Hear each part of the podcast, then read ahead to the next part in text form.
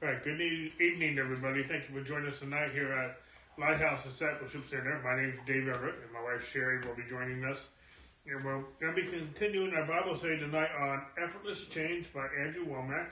We're going to be in chapter 17 tonight. And just so you know, all of our Bible studies and our uh, teachings are archived on our website at lighthousediscipleship.org, as well as our YouTube channel, Lighthouse Discipleship Center. And uh, just we also want to say thank you to those who have partnered with us with their tithes and their offerings. In case you're wondering how to do so, you can simply go to our website at lighthousediscipleship.org, go to our give page, and you can give directly online from anywhere in the world.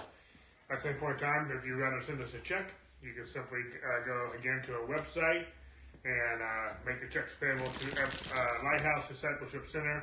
And on the bottom of every page on our website, on the footer, is our mailing address, and you can find us there.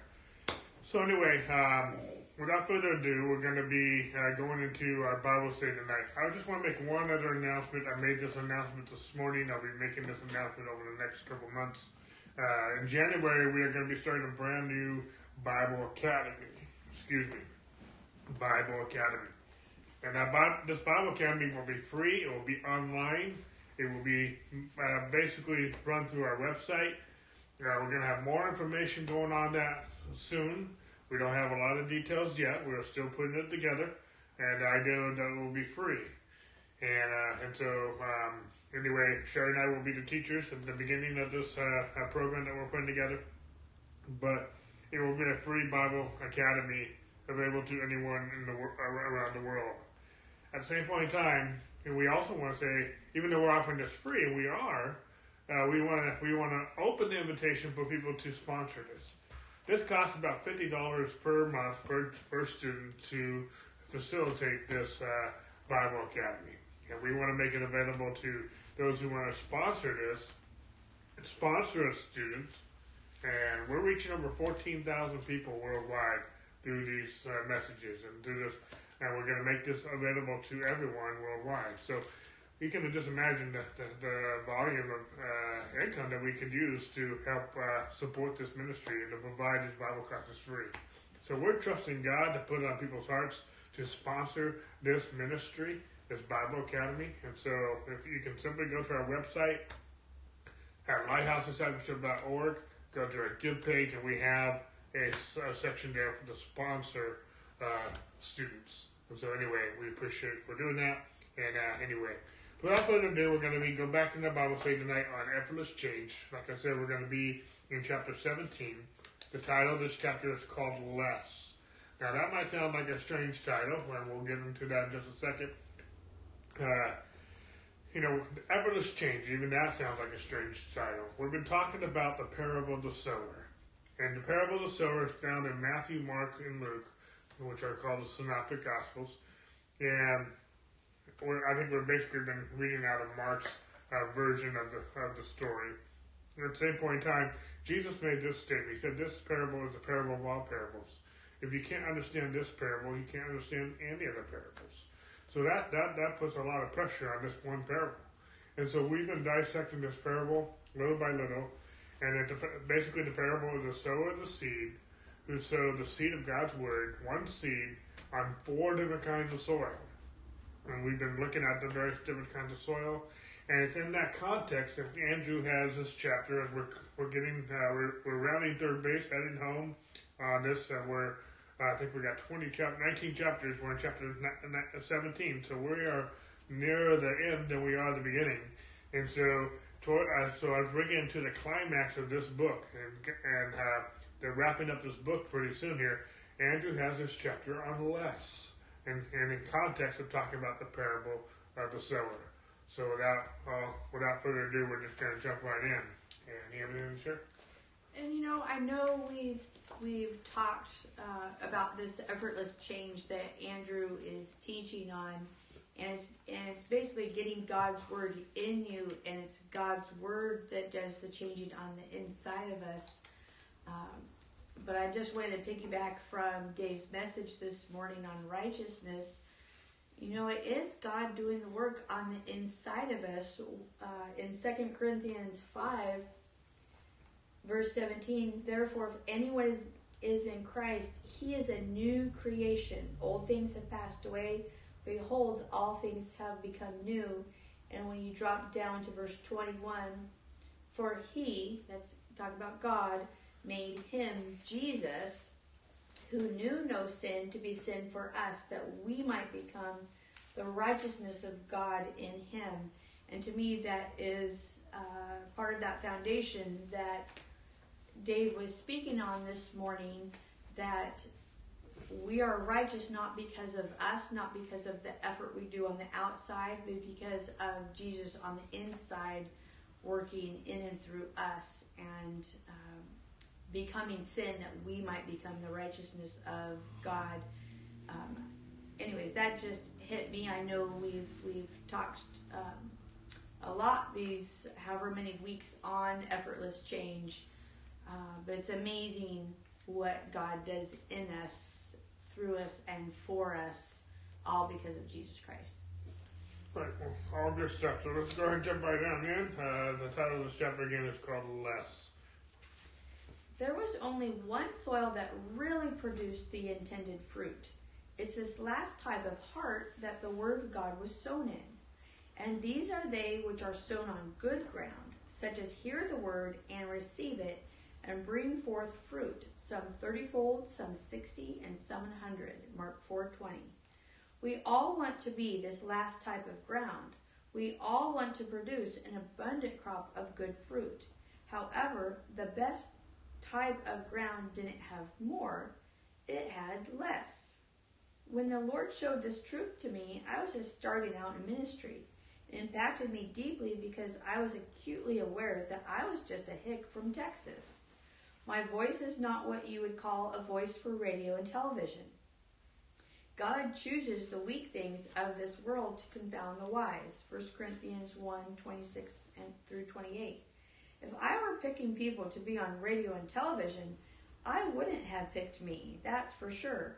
So I was acutely aware of all these liabilities my voice, the way I look, that I'm a hick from Texas, and I don't have the charisma that a lot of other people do. Because of this, I honestly doubted that God could use me.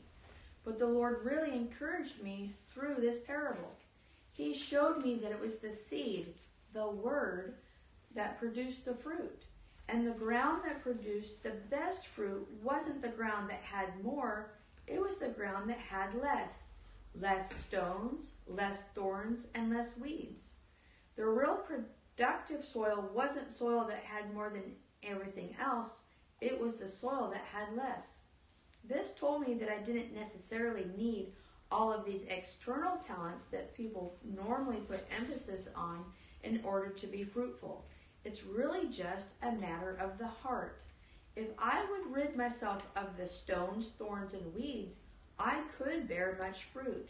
I just needed to eliminate the things that occupy my attention and devote myself completely to God. If I put the Word of God first place in my heart, then that Word would produce an abundant harvest in my life. This really encouraged me. I prayed, God, if what really makes your Word become fruitful is being less, then I can certainly be less. I may not be able to be more, but I can definitely be less. I can get rid of these things that hinder me. You may not feel like you're the sharpest knife in the drawer, you may be acutely aware that you have all kinds of liabilities that other people don't have. Yet you can commit yourself to the Word of God and meditate on it until God's Word takes deep root in your heart. You can refuse to allow anything else to divert your attention or sap the strength of your heart that could be going toward the Lord. If you devote yourself completely to the Lord and His Word, God's Word will make you a success. It will cause fruit to come in whatever area He has called and anointed you to minister. Okay, so again, we're in Effortless Change. We're talking about the parable of the sower. In this particular chapter, we're talking about less. particular chapter, we're talking about less, and more specifically, we're talking about the good soil. There's four, the seed of God's word fell on four kinds of soil, and now we're getting to the good stuff. We're getting to the, the seed that fell on the good soil. And it sounds like a strange title, title. Less. But Andrew is bringing out just from his own testimony when he first started out in the ministry and whatnot. You know, he could critiqued himself kind of like Moses. Well, I can't speak, and Andrew was critiquing his own voice and any other, some other attributes that he thought he didn't have or did have that were just wrong or whatnot. And he even made the statement if I if he had picked someone to be on the radio, he would not have picked him. And so, but it wasn't one, one of the things I want to piggyback on, and I, I critique myself in very similar ways and whatnot. I haven't been on radio, but we are on Facebook. We are reaching 14,000 people every week. and sometimes I don't always feel like the sharpest knife in the drawer or the brightest crayon in the box, you know. But it's not about that. And I, I just like uh, something he said here, if I can find it again. But it's basically the principle that, you know, if God's word will do the work, if we will just commit ourselves to God's word, God's word will effortlessly change us. God's word will effortlessly change us to be able to be used in ministry. God's word will effortlessly change us. It doesn't. It might not seem like effortless from one point of view, but it's God's word that's going to change you, and it's God's word that's going to. It's God's word that you speak and preach and teach and live on and act on that's going to change the world. You don't have what it takes to change people's lives, but God's word in you does. And if you will meditate God's word, if you will have a relationship with God's word, if you will speak God's word, God's word is enough to change a life. Don't underestimate the power of God's word. You know, sometimes when we we get our religion in the way, we get our talents in the way, we get our uh, this in the way and that in the way, our denominations in the way we think that we don't have enough, so we can't do do this and that or whatnot. All you need really is God's word. God's word is enough to change your life, and God's word in you and through you is enough to change other people's lives. God's word is enough. You don't have to be the sharpest knife in the drawer. You don't have to have a lot of money. You don't have to have this and that. You need to have God's word and act on God's word. Because if you have God's word, and you act on it, whatever you need when you need it, you can have it to do what God's called you to do. This seed of God's Word is powerful, and it can produce 30, 60, and 100 fold.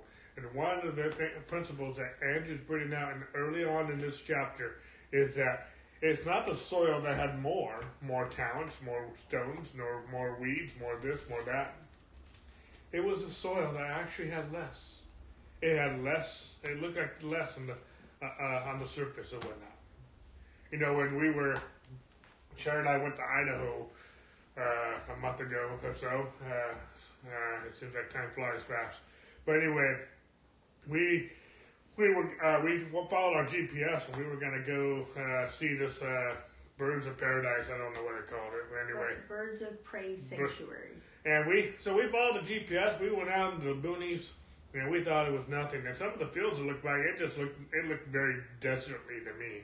It just it just seemed to be real, not just rural, but it just seemed to be barren land. But in the, in the area where we were led, in the midst of all this, what appeared to be nothing, were all these potato fields, and it looked like nothing to me. But we we saw trucks and tractors and different things, and they were uh, plowing these fields or, or gathering the harvest by, I mean, it was by the millions of potatoes. And, uh, I mean, it, Idaho's called a potato state, you know, and so we knew, we knew, we knew that, but we never knew what a potato field looked like. And, uh, and these potato fields, they just look like a bunch of nothing. But uh, the farmers they they had all the all the land they could think of because it I mean it just seemed like it go it went all this nothing went everywhere in every direction, but it it wasn't the it wasn't the soil uh, soil with more. It was actually the soil with less. It had all these potatoes. And anyone who knows me, I love potatoes. I'm a Sherry when she prayed for her husband someday. She wanted him to be a meat and potatoes guy. Well, that's what she got, meat and potatoes guy. I'm a meat guy. I'm a potato guy. And, uh, and I know different people have different diets. Well, I I, I'm have the diet. If I like it, I eat it. If I don't like it, I don't eat it. And it, it, it, ends and starts there. And you might not agree with me. That's fine. But uh, I haven't been sick since 2009. I haven't had a need to see a doctor since 2002. And so uh, we're, we're, we're, you know, maybe I'm wrong, but don't wake me up. So anyway, uh, but my point is, it's not. I'm just trying to piggyback on what Andrew's saying here. Is that it's not the soil with more; it's the soil with less. Less of us and more of Him. All we need is God's word. All we need is God's word. I want that to sink in, including my own head. We need to realize all we need is a word from God. All we need is God's word. And it is enough. One word from God can change your circumstance. One word from God can change everything you're going through. One word from God can change the world, can change the nations. One word, and you just need God's word. It's a seed. It may start in seed form, but it's powerful. You don't need more talents. You don't need more of this. You need more of God. You know, sometimes when we, we when we think of God's calling and purpose on our life, sometimes we look at our talents. And God may very well have given you a talent that you exceed in and is going to use you in that field. But sometimes, and I think actually the majority of the time, God will call you to do something that you don't even have the talent to do. You don't even have the resources to do. You don't even have the ability to do. You don't even know how the knowing not only do you not even have the know-how and the resources to do it, you don't even have the coordination to do it. Because you're going to depend on God to do it. And that, I'm not saying that God can't use your talents. I believe some, a lot of our talents are God ordained. But I also believe that God sometimes ordains us to do something that we are not even qualified in any way, shape, or form to do it. But we have to do one thing depend on God. And it will seem like we will do the thing that we thought we could never do effortlessly. That's God. And most of the time, I believe God calls us to do something that we don't even have the talents to do. I'm not saying He doesn't do it. It's beautiful when He gives the talents, but I'm just saying it's also beautiful when. So it's not based on you. It's not based on the talents you have or don't have. If God's called you to do it, then you have no, the only thing that's holding you back from doing what God's called you to do is if, if God's called you to do it, the only thing that's holding you back to doing that is you. Okay? I don't care what anyone else says. I, I you know, I, I've mentioned this recently, but I was listening to uh, uh, um, Jesse Duplantis. He just it was just a little uh, one minute, two minute uh, little blurb on Facebook, and he was talking about he was comparing. we were talking about how, how we have all these denominations or whatnot, and so many, most people, they're not looking for a word of God, they're looking for an opinion. And they want, they're only good opinion of God as long as it satisfies their religion or their whatever. And he was going on and on, and, and he, it wasn't a long spiel, and maybe I'm chopping it up right now, but he just made a made a point. He says, you know what? When I would post someone, and, and they said, but I believe this. He goes, no, I don't care what you believe. What did God say? Because some of us only want religion, only want Christianity. We only want an opinion of God. We, but God's not an opinion. God is a living reality. And I believe it's important to believe God, but I, I don't. And when it comes down to it, I really, I, I'm with Jesse Duplantis. I don't care what you believe, and I don't care what I believe. I want to know what God said, because what God says matters. If your opinion doesn't match up what God says, I I don't care about your opinion. If my opinion doesn't match up what God says, my opinion means nothing. I want to know what God said. Because if God said we can do it, God says we can do it. I don't care if when we send the 12 spies out, 10 come back with an evil report that says that we can't do it. If God says we can do it, we can do it. I don't care if we look like grasshoppers in their eyes or in our own eyes. If God says we can do it, we can do it. and so you, all you need is God's word to do what God's called you to do. You might not have this, you might not have that, but if you have God's word, you have enough and you have more than the, next person in, in that situation, in that context. Dave's getting me fired up. Uh, I just wanted to piggyback on um, the less is more that Andrew's talking about. How Andrew was saying that he didn't think highly of himself. He wasn't to himself thinking that he was attractive or had the best speaking voice. He was some hick from from Texas. Yet God is using him vitally, all by the word of God that was planted in in Andrew's heart, and he had the heart, the soil that that produced fruit. And when you when you read the Word of God and you read the Old Testament, all the heroes of faith, even Paul's own testimony uh, of himself, so many people they they weren't anything special in their own eyes. Um, look at Gideon; he he felt like he was the least of all his brothers, yet God used him to uh, be a great leader.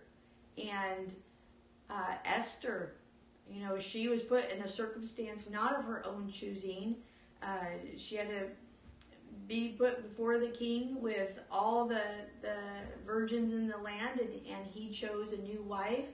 And she didn't feel like she was anything special. She was an orphan raised by her uncle, and yet God used her to save Israel um, it, you know, Dave referred to Moses. Moses didn't think highly of himself. He tried to use every excuse in the book for God not to use him, and God used him mightily. You know, if I mean that's just a just a drop in the bucket of the different heroes of faith in the Old Testament. But Paul the apostle, if you look at his story, you're, I mean, I'm just amazed. Almost all of the, the New Testament, yes, some of the others, like Peter um, wrote some of the books of the New Testament, but Paul himself, he, he went after Christians. He, he sent Christians by who knows how many hundreds to death, thinking that he was righteous and doing the right thing, uh, condemning these Christians right and left. Uh, and yet God used him mightily. He he not only uh, saved Paul, but I mean we get the book of Romans from Paul. We get all the, these epistles, you know, uh, Corinthians, Ephesians, Philippians, Colossians. I mean, just a lot of scripture of wealth, godly wealth and wisdom from Paul's writings that were inspired by God. But in 1 Corinthians 2, this is this is from Paul's own uh, own lips. And I, brethren, when I came to you, did not come with excellence of speech or of wisdom, declaring to you the testimony of God. For I determined not to know anything among you except Jesus Christ and Him crucified. I was with you in weakness, in fear, and much trembling, and my speech and my preaching were not with persuasive words of human wisdom, but in demonstration of the Spirit and of power, that your faith should not be in the wisdom of men, but in the power of God. Paul himself is saying, "Hey, I didn't come to you, you know, all uh, great with with speech, and I came, you know, af- afraid and trembling and." Uh, but it's it's all Jesus Christ. He he put the focus on Jesus and and Jesus crucified in Paul. The the word of God, the living word of God, Jesus Christ was what made the difference in Paul. That Jesus Christ in Paul is what saved uh, people and, and spoke to the different churches that Paul ministered to and it was because the Word of God came into Paul's life and made the difference. All right, good stuff, man. Looks like I'm not paying attention. I am. I'm just responding. We've got multiple platforms where our teachings go on, and so I'm responding to people and whatnot. So that's I'm actually involved, I'm actually connected to many of you. So uh, so don't get uh, uh, uh, distracted by that. Okay. Uh, but so let's go ahead and continue. The next section here is an asset. Luke's account says, But that on the good ground are they which an honest and good heart, having heard the word, keep it and bring forth fruit with patience. Luke 8:15. If you stop and think about it, this whole parable has been about patience. It's been about a seed being planted and then reaping a harvest. Everyone who has ever dealt with seeds knows that you have to give that seed time to work. Time is actually an asset. It's a benefit to a farmer. It's not a negative, but a positive. When you put a seed in the ground, you don't know what's happening. But if you'll leave that seed in the ground, keeping it watered and weeded, God has made it so that over time it'll germinate and take root. The crop will come up and the fruit will mature. Time is actually a benefit. Instead of looking at time negatively, you need to see it as a friend. After speaking along these lines about growth, the growth process and it taking time, I remember one of our Bible college students getting mad and saying, I don't have 10 years to mature. God has told me that I'm supposed to lead a million people to the Lord. Jesus is coming back soon. So, in spite of all the scriptures that talk about not putting a novice in position of authority, of authority, all the scriptures that speak of growth over time, this guy just determined that he was going to violate all of that and that he was going to get it done on his own. He actually quit school so that he could go ahead and change the world in a short period of time. This was years ago, and it hasn't come to pass yet. He saw time as a negative and had the attitude, I can't afford to wait. Now that I've been in the ministry for over 40 years, I look at time as an asset. I've been sowing the Word of God in my life for decades. I've been meditating on these truths for years. I'm still reaping today because of the time that I've invested in the kingdom of God decades ago. Okay. You have anything to share out the back? Uh, yeah, actually, you know, this makes me think of, of John 15 about abiding in the vine. Um, you know, we're to abide in Jesus, him, him and us, and, and us in him. He, he is the vine. He, he's the root system that has all the nutrients and everything we need for life and godliness, but we have to be attached to Him. And as any farmer knows, uh, just like Andrew was talking about how the, the farmer plants the seed and then waits for that growth to happen, you know, as the as the branch on that vine, we can't do anything by ourselves. It's only by being in the vine, being attached, being thoroughly abiding in Him that the branch can grow and flourish and bear fruit. You know, if you look at Jeremiah uh, 17, I think it's verse 7 and 8, as well as in Psalm 1, you know, the, the blessed man, uh, he's like that fruitful tree that's planted near the water whose roots go deep, all because of getting rooted and grounded in Christ then it says that the blessed man bears fruit and, and doesn't see when when drought or anything comes and always has green leaves. You can't get any of that. You can't get growth if you're not in God's word. You know, a fruit tree, for any of, of you who have ever grown fruit um, or, or a garden at all, you know, a fruit tree, you can go to, say, a nursery and buy a, a fruit tree, but it t- takes at least around three years before a seedling tree can bear fruit. You know, my, my grandpa uh, took an avocado seed and he uh, from a seed grew an avocado tree but it was it took some years before it could produce because every everything that that seed that that avocado tree needed was in that seed. But it needed to be planted it needed to be watered it needed to be nurtured it needed to let the, the sun um, uh, shine on it to get nutrients. It, it, it needed to establish its root system and grow strong enough. And and then in that time frame uh, it bore fruit my grandma, uh, my other grandma on my dad's side, she had a, a mandarin orange tree.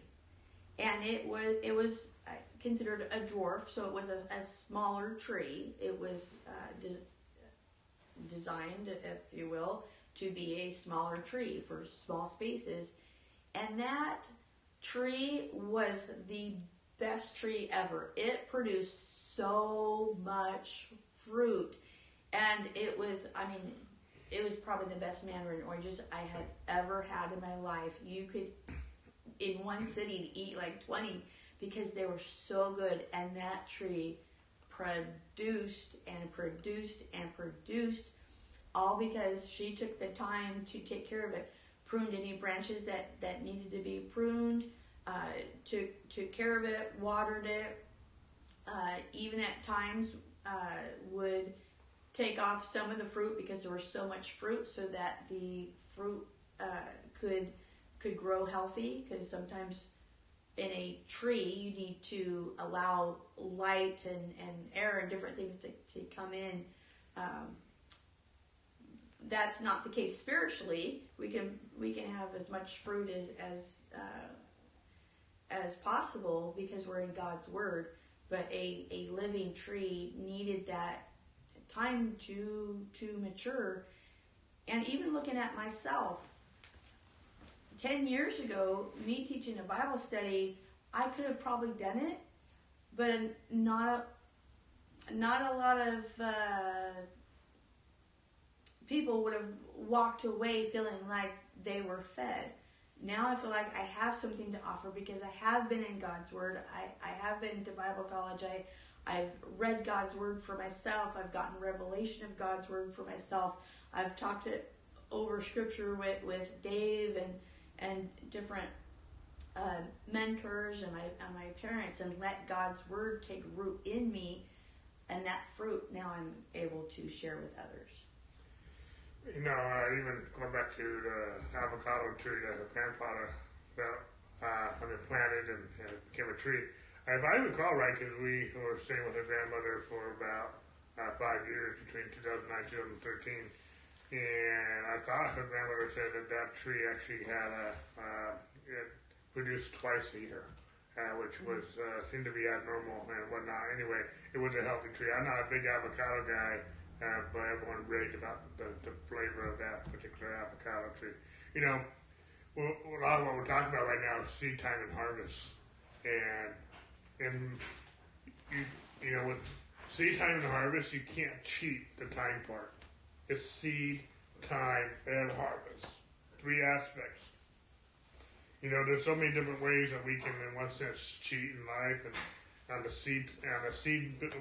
I mean, today we have all kinds of technology. We have a lot of farms here in, in the surrounding Camarillo area, you know, and they have all kinds of equipment and whatnot to to to um, to plant the seeds, and they also have all these equipment and whatnot to harvest the, the crops, just like we told you about these potato farms in Idaho. But, excuse me. But the, the, the only part that you can't speed up or make go faster or use machinery to to expedite is time. It just takes time for a seed to grow and mature and produce good fruit. But if we will spend time with God, if we will spend time with God's Word, if we will spend time under good teaching, a good pastor, uh, good leadership, um, and, and a good personal devotional time with God, that's not just quick, but it's uh, it's just a quality time you know, we will put, we will see a harvest in our life. We will see, in a sense, that effortless change that this book is talking about. There's a, you know, the Bible says that we have to labor to enter into that rest. And that sounds like an oxymoron. How do you labor to enter into rest? There's a rest for the people of God, but we have to sometimes labor to enter into that rest. You know, Sherry and I went on a vacation a few weeks ago to Idaho, Idaho, and we actually worked extra hours ahead of time so that when we were on the trip, we could actually enjoy the trip. We had to labor to enter into a rest. And this is from a natural point of view. It's not exactly what I'm referring to with the scriptures, but it was a lot of labor we worked a lot of overtime, extra hours to be able to afford a trip. Not only afford the trip itself, but also afford the time off. Uh, and so, you know, we she Sherry was working uh, twelve hour days, uh, five days a week, and I was working. I mean, I've always worked about that much, uh, and so that didn't really change too much. But I'm used to that. Where her, it was a it was a stretch, and so you know, it's like it's like uh, the last two days we went, we did some hiking. We did a little bit of hiking this afternoon, but we went on a little more strenuous hike yesterday, and I we're both out of shape. I would say I'm more out of shape than Sherry, and she's like she's always like let's go do it, and I'm like dragging my heels on some of these hikes, and we were both dragging our heels out after the hike because we were just worn out. We were uh, we even went to a little cave and we had to do a little bit of rock climbing. It would probably, most people probably wouldn't consider rock climbing, but we had to climb rocks. So uh, we didn't have no ropes and stuff. It wasn't that high up. It wasn't dangerous. But at same point in time, it, we, we uh, for a part of it, we were on our hands and knees just for a little bit, and uh, and so we went up a couple steep hills and uh, and whatnot, and uh, it, there was a lot of people out there, so it was not something that we were just doing uh, foolishly, but you know, we were we we felt some muscles that we hadn't felt in a while. They were saying hello, and uh, you know, it, it was a labor. But you know what? Sometimes even after that, even though we our muscles are tired and sore, we actually feel good a little bit afterwards. Our body actually got some exercise, and we got some to be in the outdoors and whatnot. We had to labor to enter into a rest, and I know that might be a bad illustration, but uh, you know, it just um, my sometimes when you, uh, uh, well, I guess the point I was trying to do with the hiking thing is that when you haven't used muscles in a while, certain muscles, you, you know, they feel a little tender uh, and sore and whatnot. But you know, our faith, our walk with God, you know, if we we can grow, we can nurture that walk with God, and when we when we do so, it will feel like an effortless change what I'm trying to say, God's word, when we have a relationship with God's word, and we allow it to plant in our hearts, and we begin to exercise, where does faith come? From the word of God. By having a relationship with God, and His word, we are also going to be exercising our faith. It, our faith is going to come alive. You know, Sherry just mentioned a minute ago when I, excuse me, when I was sharing that I got her fired up. Well, what was getting her fired up, really? It wasn't me. It was the word that I was preaching. It was the message I was saying. It was uh, and it, it just began to strike a chord. You know, even the day of my preaching this morning, I got fired up. I preached myself happy. And so, you know, the Word of God will do that. And it's like coals on the fire. It will just, uh, I mean, even Jeremiah says that the Word of God is like a fire. Hebrew, the book of Hebrews says it's an all consuming fire. And so, you know, uh, anyway, I, I thought I could get off track here a little bit. But you know, um, the title of the section was "It's an Asset," and something that you, if you've been following Sherry and I at any length of time, we are big on having a relationship with God. We are big about having a relationship with God's Word, and it's about consistency. It's about quality. It is about quantity, but it's about quality, and it's about you know, it's just it's, it's a relationship. You know, something that's once in a while to me is not really a relationship. Maybe some friendships are that way because you're separated by distance or busyness, you know, so you can't get together all the time. You know, so we're getting closer to holidays, so a lot of us are getting together with families, man. We ha- we only see once a year or whatnot, you know. And I'm not saying we don't have a relationship with them, or we do, but the people we see every day or every week, I have in some ways I'm I've I want to say, I almost want to say better relationship with them because I see them more. It's not because they're more important. Our families are sometimes more important than ones that we see every day at work and different things. But, uh, uh, you know, I feel like I have a more working relationship with those who I see regularly, even if it's in a, in a business or working environment, than I do with family and friends I might see only once a year. You know, and so it doesn't mean I, and I might cherish the family and friends more, and I value those friendships more. But the other ones are, and I'm just trying to say, you know, I'm, I'm not trying to make one better than the other. It's just the way life is. When we all, I think we can all uh, connect with that. I, know some cultures and some, uh, you know, the family is just a big thing. I mean, they do everything together as a family. I mean, we went hiking today. We saw a pretty. I imagine they were all family, but you know, some families just do everything together. There's some TV shows Sherry and I have liked in the past and whatnot, and something that we liked most about them is not so much the action and even the story, or even the show itself so much. We just liked it that they were a team. We just liked it that they got along. We just liked how the family connected. And we know it's just a show. You know, it's it's it's it's it's, it's fiction, but at the same point in time, you know, it's. Uh, that that excites us. We love the, that team atmosphere. I don't know where I'm going with this, but anyway, it just. I, I guess I'm trying to use these examples. We need to have a relationship with God that's real, that's authentic. we are a team. We are a team with God. We are a family with God. We are united with God. And we're only going to get as much out of this relationship with God that we put into it and we receive. Just like family and friends. You know, in some ways, it's a pity that we only see our families and friends once a year, every so often. That's in some ways that's pitiful. Uh, in some ways, it's just the way it is. But I get that. But you know, um, but you know what? Uh, some friendships, no matter how far we we found ways to get together, we found ways to connect. You know, and so you know, uh, miles sometimes didn't separate that. You know, there've been times where Sherry and I had to be separated because of some circumstances, but we still got on the phone. We still wrote letters. We did stuff. Um, uh, and so uh, that wasn't going to keep us from being connected. And so that just, I mean, anyway, there's a lot more I can say about that. But I'm just big on a relationship with God. But uh, I think what got me on this path a little bit is that, you know, those who are not connected too much, there's really not a lot of a relationship there.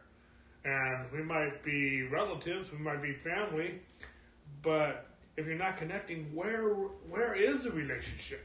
You know, and, and is it just because you're family, or is it because you guys are actually doing stuff together? And I'm not, and I'm not picking on anything. I'm just like, I'm, I'm really trying to piggyback on my relationship with God. And we're only going to get out of it what we put into it. And we're not going to see, in a sense, this effortless change, this asset that that this benefit of the parable of the sower of the good so- seed if we are not now sowing God's word into our heart and into our life on a regular, consistent, and quality basis. And so, uh, you know, and Sherry shared some things with her, but you know. Um, we have all, we both have spent a lot of time in God's Word. Andrew was sharing some things, and especially between 2009 and 2013, I spent I was looking for jobs at the time. I was jobless. We were homeless, and I think, and we were looking for work, and we were looking for jobs. I, you know, I was filling out application after application. I, I hit every every job, every McDonald's, every Taco Bell, every In and Out, every any job you could think of. I was with 30 temp agencies. I was filling out applications. I mean, I mean, I could. I was doing applications in my sleep. I was doing so many of them. I only needed one job but I wasn't even given an interview. But during that time in between, because I was going crazy looking for work, I was also um, spending a lot of time in God's Word. And as on one side of the fence, it was the mo- one of the most bitter times we had, dry times we had. It was a famine for us financially, but it was also one of the best times of our lives because I spent. There was times I spent 16 hours a day just in God's Word. Those were rich times. That's where I got the revelation of righteousness I'm preaching on right now on Sunday mornings. You know, God, it, and during that time, it was it was horrible, but at the same point in time, it was also revolutionary to our lives. And we went from there to go to Bible college. When we went to Bible college, we both went four hours a day, four days a week. You can't go to Bible. You can't be in God's Word four days, four days a week, four hours a day in God, and it not change your life. You cannot have that much of God's word in your heart and your life and it not be revolutionary. You know, and, and it, it was. It was it was one of the best times of our lives. I was talking with someone about revival this week, and they were critiquing, well, the word revival is not in the Word of God. Well, sure, it's not in the Word of God. You won't find the Word itself, but neither will you find the word Trinity. But you'll find the Trinity in the Word of God. You'll find the Father, Son, and Holy Spirit in the Word of God. You'll never find the Word itself, Trinity, but I believe in the Trinity, and I believe that the concept, principle of the Trinity is in the Word of God. And I see revival. And I said, when I got born again, there was a revival in my heart. When I got filled with the Holy Spirit, there was a revival in my life. In high school, we had a revival. And in, in our lives, when we went to Bible college, we had a revival in our lives. And this church, we, I mean, just a year ago, we only had 100 people following us at most online. Now we have 14,000 people worldwide following us. I don't, you can call it what you want to call it, but I call it revival. And so our lives are being changed. And so there's a lot I can share about this, but and I, again, I don't even know where I'm going with all this. But God, you cannot be in God's word and then not change your life. And so it, you, eh, God, you can't have too much of it. I had someone critique me a few years ago as a pastor said, Dave, you're using too much scripture. they took it as something critical. I'm just like, man, thank you. That is the best compliment I've ever received in my, my ministry. Because it was a compliment. If I'm going to be guilty as a pastor for using too much scripture, then then I'm guilty, you know, guilty as charged. But I don't want to be under a mystery when they're not using scripture, you know, and and uh, and you know, how can you? I, I, I can't even fathom. I can't agree. I can't even I can't even comprehend uh, someone thinking that someone uses too much scripture. There's been a lot of churches through the years where they don't use any scripture at all. That's scary. And I'm just like, so this is not a social club. Uh, I don't really care about your opinion if if, if we're not going to hear what God's word has to say. And so, you know, piggybacking on this time process, on this disciple pro, this discipling process, you know that Dave and Andrew have have talked about in this s- section. You know, j- just look at the the twelve disciples. They walked with Jesus for three and a half years. And yes, there were times he sent them out two by two, but it was a learning process. It was like a hands on thing as they were being taught and, and learning. And uh, he would teach them, they would go out and put it into, into practice. They would come back and share results. He would teach them some more. They went, they went out and yet they always came back to, to learn and glean from from Jesus and it wasn't until Jesus went to the cross and ascended that the Holy Spirit was pulled, poured out on them that's when their ministries took off it, it you know Paul didn't just get uh, knocked down by the blinding light and, and come to Jesus and start uh, writing the book of Romans and different things, he himself even took, I believe it was three years, um, yeah. three and a half years, where he learned and took that time to, to learn God's word for himself.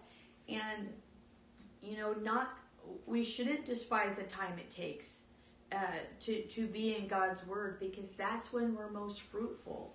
And, um, you know, I, I, I'm, we're in a we live in a day and an age where we want things and we want things now. We have microwaves to heat up our, our food faster. We have uh, cars so that we can get from point A to point B faster instead of a horse and buggy or our own two feet. You know, we have airplanes now and different things, and, and people are like, you know, I, I want it now. I want my coffee now. I want this now. I want my bills paid now. I want my paycheck now. And yet they're they're we and I'll just put me too in it because I I know Dave and I want some things now, but that that time of being in God's word and letting it bear fruit in us is so valuable that I mean we we can't uh, we we can't we shouldn't put put time down. I I know it can be hard, but it's so beneficial looking in Second Peter, um, I'll go ahead and read verse two. Um, I'll go ahead and read verses two, three, and four. Grace and peace be multiplied to you in the knowledge of God and of Jesus our Lord, as His divine power has given to us all things that pertain to life and godliness through the knowledge of him who called us by glory and virtue, by which have been given to us exceedingly great and precious promises, that through these you may be partakers of the divine nature, having escaped the corruption that is in the world through lust. You know, this is awesome. It talks about God's God's divine power being given to us so that we can have all these great and precious promises. But in the middle of this verse, it says, through the knowledge of Him, capital H, Him, meaning Jesus. It's through the, the, the Word of God in us, through the knowledge of being in God's Word, that we're able to use everything that pertains to life and godliness. If, if we if we weren't in God's Word, if we didn't know God's Word, we wouldn't know what we had. We, we wouldn't know that we have the power of God, the same power of God that raised Jesus from the dead in us helping us make a difference in the world. We we need that knowledge of him and to know and have that living relationship that that Dave talked about earlier uh, with the Word of God, with with God, with Jesus Christ the Lord, with the Holy Spirit. Awesome, awesome. How are we doing on time? We got seven minutes. Seven minutes. Okay. So. Right, well, I guess we can read it out. All right. Once a seed is sown, it'll grow and multiply over time. Consider the dandelion. If you were to sow a dandelion seed in your yard, over time that dandelion would produce itself and completely fill your yard. That's how seeds work. Time is actually a friend to a seed because it allows reproduction and multiplication. Don't think, oh man, I have to spend time growing, maturing, and letting the word take root on the inside of me. View time positively. Every second you spend meditating in the Word of God and planting these seeds in your heart, you're starting in motion a process that cannot be stopped. Seeds are powerful. It's been over 20 years since Mount St. Helens erupted. Because of the devastation, all the scientists back then were predicting that it would take hundreds of years for the area to reforest itself, for the animals to come back, and for the flowers to return. Now they're just shocked that things are so regenerated after only a little more than 20 years' time. It's far beyond everyone's expectations.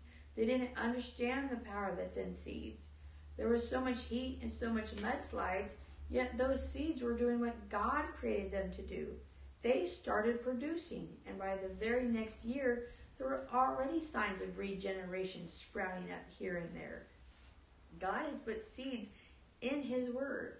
We need to take these seeds, plant them in our heart, and just leave them there. If we keep the Word of God fresh and alive on the inside of us, it'll continue benefiting us 20, 30, even 50 years from now, should the Lord tarry. This is how the kingdom of God works. Once you understand this principle, you can take the Word of God, sow it in your life, and keep it there. Instead of being discouraged that it takes time to grow, you can be encouraged. Once you get this system going and you've invested that time, the Word of God will just supernaturally change you. You'll be changed effortlessly by the Word of God. It'll just spring forth and grow up in your life. You'll be transformed. I believe, uh, excuse me, I live in the mountains of Colorado. There is a 250 foot vertical rise from the road that runs in front of our house up to our house. Our property is so steep it's hard to walk on, especially in winter with the snow. Add to that the fact that our altitude is 9,000 feet and it really taxes your breathing to climb these hills. Therefore, I decided to build a trail that switched back across my property so I could walk up and down without losing my breath. I started building that trail by just using hand tools in 1994. Most of my property is decomposed granite, and I averaged only 10 feet per hour. My trail is two and a half miles round trip, so it looked like it was going to take me forever to finish that trail. I worked on it until it was completed in 2000 and still maintain it today. I tell you this story to make a point. Now, every time I go walking on my trail, I am reaping the benefits of the labor I did back in 1994 to 2000. Yes, it took me six years to build that trail, but I've been using it for many years now. That wasn't wasted time. I'm reaping, excuse me, I'm reaping benefits from that investment of time every day. Likewise, the time you take getting God's Word rooted and grounded in you isn't wasted time. You will reap its rewards for the rest of your life. Know, there's just there's just so much that I can piggyback on here. We're almost out of time here, but you know, just that the title of the section was reproduction and multiplication. You know, you know, the kingdom of God, and I've done a message on this before, we actually had a message from uh, one of our speakers at Bible College, Barry Bennett, about just how the kingdom of God is a kingdom of increase. And you know, God has, you know, going back to creation, back in Genesis, God created everything to produce and reproduce and to multiply. But everything that is called to multiply, every seed will produce according to its kind. But everyone, it will take its seed time and harvest. You know, a child, it takes nine months in the womb for a child to be born into human. For a dog, a cat, a monkey, a, a goose, uh, the time the time frame might be different. Uh, but God has called everything to produce, and you know, in those nine months while the mother's pregnant, you know, there's a lot of labor going on. Not just the, the, the day when they go into labor, but there's a lot of labor uh, in, in, the, in the from morning sickness all the way down to the, the, the birth. You know, but is it worth it? Yeah, it's worth it. Those nine months are worth it for that child to be born. And I have a teaching in the past where I, I I talk, I call it the miracles in the journey. We, you know, we all celebrate the birth of a child, but the the, the, the miracle didn't take place uh, necessarily at the birth of the child. That is part of the miracle, but the miracle has been taking place for the last nine months, where it was, was fearfully and wonderfully made in the womb of the mother. And so, you know, our lives are a journey. And uh, about the same point in time, I, know one thing Andrew's trying to bring out over and over again in this chapter. You know, uh, it's just that we have to sometimes, you know, he talked about this trail that took him six years to make, but he uses that all the time for prayer walks and different things that he uses. And, uh, you know, we might have to labor again to enter into his rest, but his rest is so awesome. Just being in his presence and resting. You know, we had to take. We drove all night to go to Idaho uh, a few weeks ago, and I could have just taken a, a day of our of our vacation to, to, to drive there, and I could have taken a day to drive back, and then we would have had shorter time up there. And I wanted to have as much time to enjoy in Idaho. And it was it tough driving all night? It was tough at times. We pulled over, I take a nap, and we, we, we go we go a few more miles. Well, a lot more miles, but a few more hundred miles. But excuse me. So why did I, when I, why did I labor? Why did I put myself through that? Because I wanted to enjoy as much as Idaho as I could for as long as we could. We would go again in a heartbeat. You know, it was a, it was we were anxious to get there, and we were kind of dragging our heels coming home. But at the same point in time, we don't not that we don't like our home. It's not that we don't like our family and everything here, but we like Idaho, and so we we we don't go go on a lot of vacations. We go on too too little, and so we wanted to enjoy as much of it there. I labored so that we can enjoy as much as Idaho as we could, and did we? We enjoyed every moment of it. Okay, and so uh, my point again is, you know, there's a lot of seed. There's a lot of things we can sow. Spending time in God's Word there's nothing that you do in your relationship with God, whether that's spending time with Him, being in the Word, going to church, hearing the Bible being taught, ministering to other people. And that can come in a lot of different ways, shapes, and sizes. It's not just behind a pulpit or a missionary. You can the, the, the term minister means a servant. We can serve people. We can help people. We can we can clothe people. We can meet people's needs. We can do all kinds of stuff. And there's nothing that you do for God. There's nothing you do with God that is ever going to be wasted time. And I don't know about you, but I got a lot of seed in the ground, and it's a good thing. It's God's seed. It's it's a good thing, and there's harvest, and and uh, you know, it just I don't know. There's just so much I want to share, and I don't. I feel like if I start sharing, I'll go down a rabbit hole, and and we'll spend hours talking, and it's worth talking about.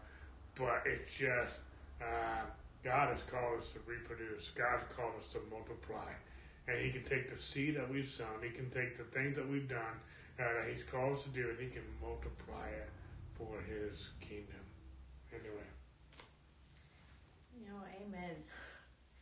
We just pray that uh, you spend time in God's Word and uh, bear much fruit as you abide in Him. Okay, well, I think we're out of time. We're both getting actually a little tired, so I apologize for that. Uh, maybe we went too straight as line today, but anyway, uh, God bless you guys. We'll see you on Wednesday. Uh, we'll have our Bible study on the, uh, the believer's authority, and uh, we will. Ha- then Sunday we'll continue our message on uh, being established in His righteousness. So anyway, God bless you guys. Have a great week. We'll see you Wednesday.